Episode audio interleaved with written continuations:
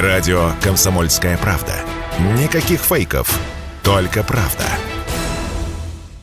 Расплачиваться на кассе без наличных и карты, а с одним лишь смартфоном россиянам пришлось отвыкнуть. После того, как Apple Pay и Google Pay перестали работать в России. Для держателей карт МИР действует система Мир Pay. И скоро оплачивать миром можно будет с помощью QR-кода, который сгенерирует приложение, приводит известие информацию от платежной системы. Показываешь код кассиру, тот его сканирует и оплата произведена. Детали этой схемы планируют обнародовать с 25 октября. Предполагается, что оплата будет производиться быстрее, что немаловажно для торговых сетей сетей с большим потоком. Особенно в сравнении с оплатой через QR-код, который сегодня предлагают сканировать сами кассиры, сказал Радио КП генеральный директор информационно-аналитического агентства «Телеком Дейли» Денис Кусков.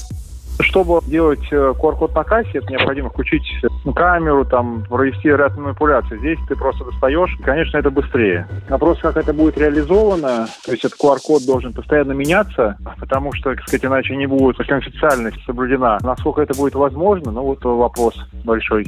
Впрочем, принципиальных перемен в процесс оплаты нововведения не внесет, сказал Радио КП председатель правления Ассоциации экспертов рынка ритейла Андрей Карпов.